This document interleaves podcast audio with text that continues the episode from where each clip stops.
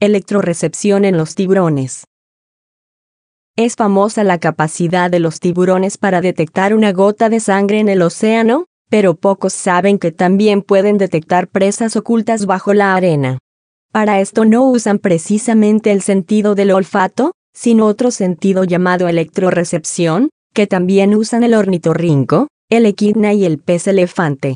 La electrorecepción no es más que la capacidad de detectar los campos eléctricos que todos los seres vivos generamos al movernos.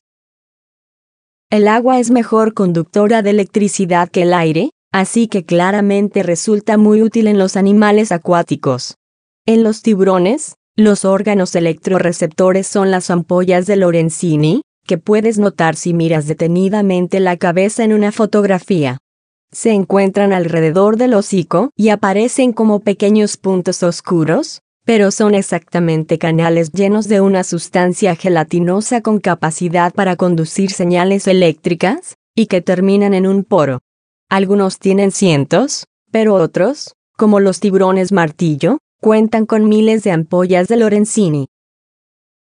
La primera vez que alguien hizo pública la presencia de estos órganos fue en 1678, cuando el anatomista italiano Stefano Lorenzini describió su estructura, aunque fue hasta el siglo XX cuando su función dejó de ser un enigma.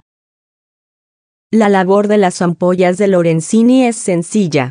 Detectan la diferencia de voltaje entre el poro cutáneo y la base del canal lleno de gel, el cual está en contacto con células sensoriales y estas a su vez lo están con nervios, que transmiten los impulsos eléctricos al cerebro.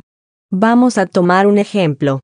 Cuando un pequeño pez nada, mueve la aleta caudal de lado a lado.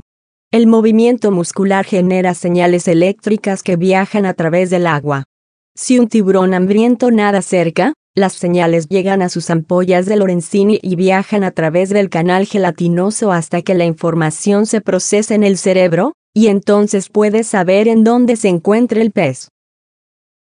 Los tiburones son los animales más sensibles a la electricidad que se conocen, y pueden detectar señales eléctricas tan débiles como 15 mil millonésimas de voltio, aun si el movimiento proviene del latido del corazón.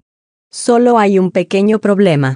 Debido a que muchos cables de telecomunicación se instalan bajo el agua, los tiburones los muerden al detectar su campo eléctrico, por lo que muchas empresas han tenido que reforzarlos para evitar su destrucción.